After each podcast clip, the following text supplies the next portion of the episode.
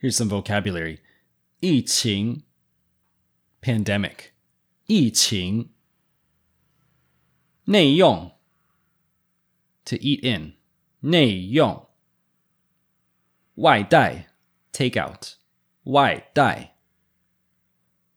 叫外送 to call delivery 叫外送远一点 a little farther 远一点 煮饭 to cook 煮饭 literally to boil rice but it means just in general to cook 买菜 to buy groceries 买菜 again literally it's buying vegetables but it can mean groceries in general here's the dialogue 你还好吗？